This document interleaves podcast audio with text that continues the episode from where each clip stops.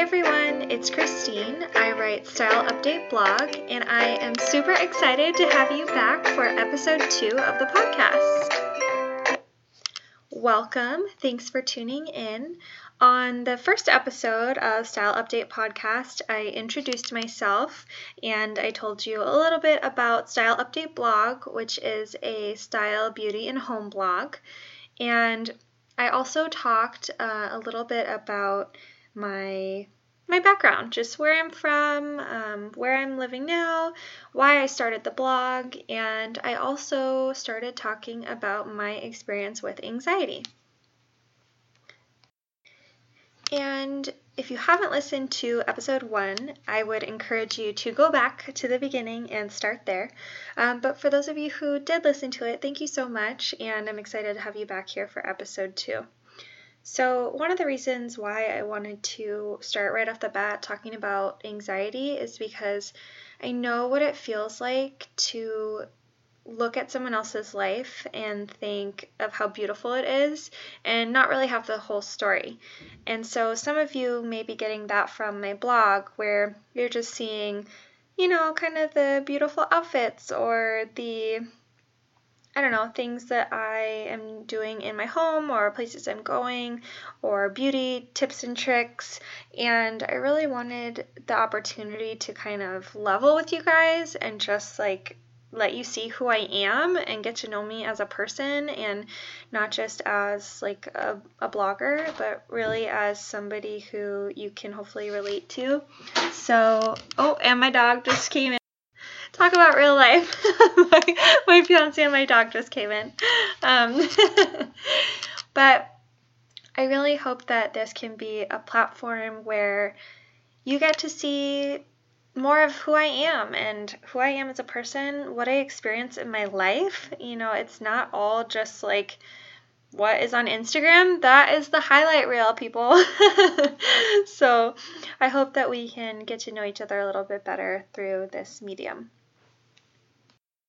I talked a little bit about um, my fiance, David, in the first episode, and I talked also a little bit about synchronicity and asking the universe for something and the universe delivering.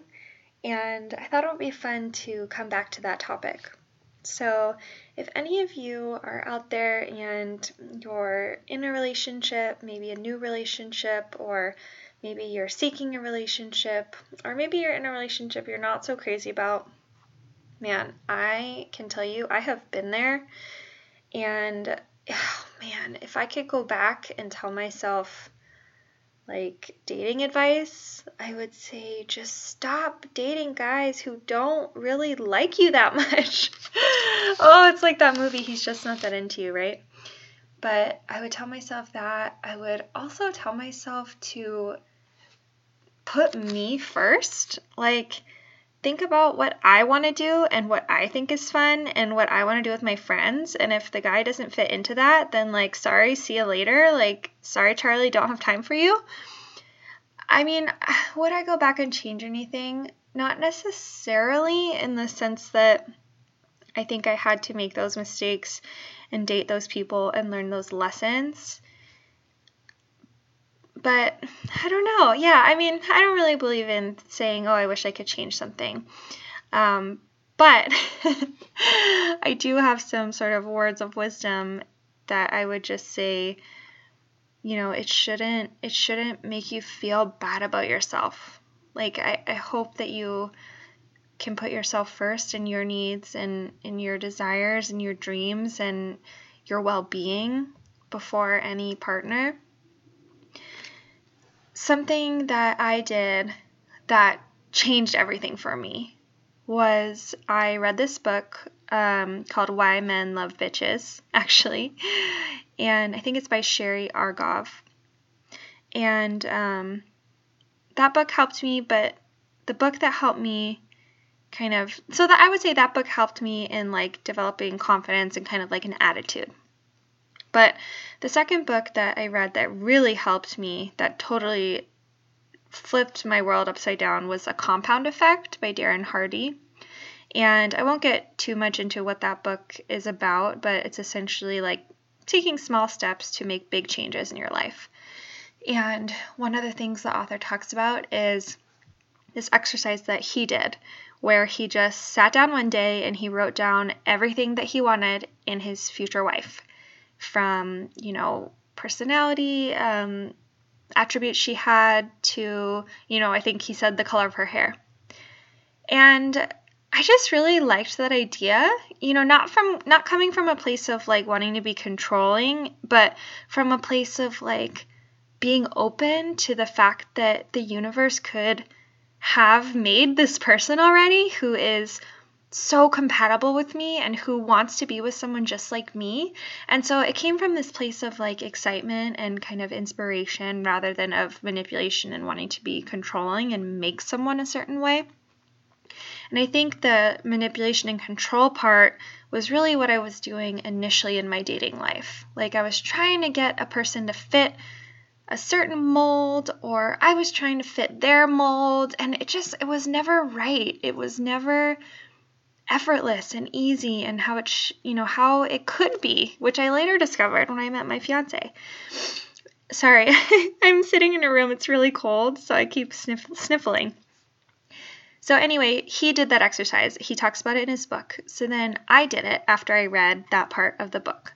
So I wrote down every single thing that I wanted in a partner from, you know, I wanted someone funny and someone caring and thoughtful and generous and just everything that I could think of, down to like, I want someone tall, dark, and handsome. So I wrote all these things down and I spent a pretty good time a good amount of time thinking about this and not letting other people or outside influences um, change what I was writing. I really just wrote from the heart.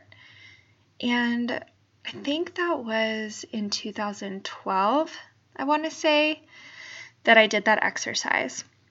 And in March of 2013 is when I met David. And I told him this later, like it might have been years into our dating relationship, that I had done this exercise and that he was the guy, that he fit these qualities that I was looking for. And he didn't have these qualities because I made him have them. Like he already existed with them. And that was what was so powerful and beautiful was that I felt like once I started listening to my intuition and once I started listening to what the universe could provide me and just putting it out there and being open to receiving it, that's when I was given it. I mean, it's it's just really cool. So, I wanted to share that little story and you know, here we are almost 5 years later. We're getting married 1 month before our 5-year anniversary. And I'm so thankful for him and for this journey that we've been on. And maybe in the next episode, I'll talk about how the universe delivered me our rescue dog, Max. That is a really great story. But I wanted to share this story for anyone who maybe is feeling down. And it doesn't have to be about love or about a relationship, it can be about any area of your life if you're feeling disconnected or you're feeling like you have been kind of trying to manipulate or control outcomes, I I want you to know that what you're wanting is out there waiting for you. Once you get out of your way, it is going to appear. And I have read uh, Gabrielle Bernstein. Uh, she wrote this book called The Universe Has Your Back. It's an absolutely amazing book. I have it on Audible and I listen to it all the time, especially like when I'm starting to feel out of sync with myself. And she has this prayer that she uh, wrote in the book that's Universe, show me what to do, where to go, and what to say. And if you listen to my first podcast episode, you know that that's what I did when I was trying to figure out what I was going to talk about on the podcast. And I got the sign and all that good stuff. So if you haven't listened to that yet, please go back to episode one and get that story. But I hope you find this helpful. I hope that you can have faith that the universe has your back and uh, if you have anything to share, please write it in the comments below. Thank you so much for listening. I hope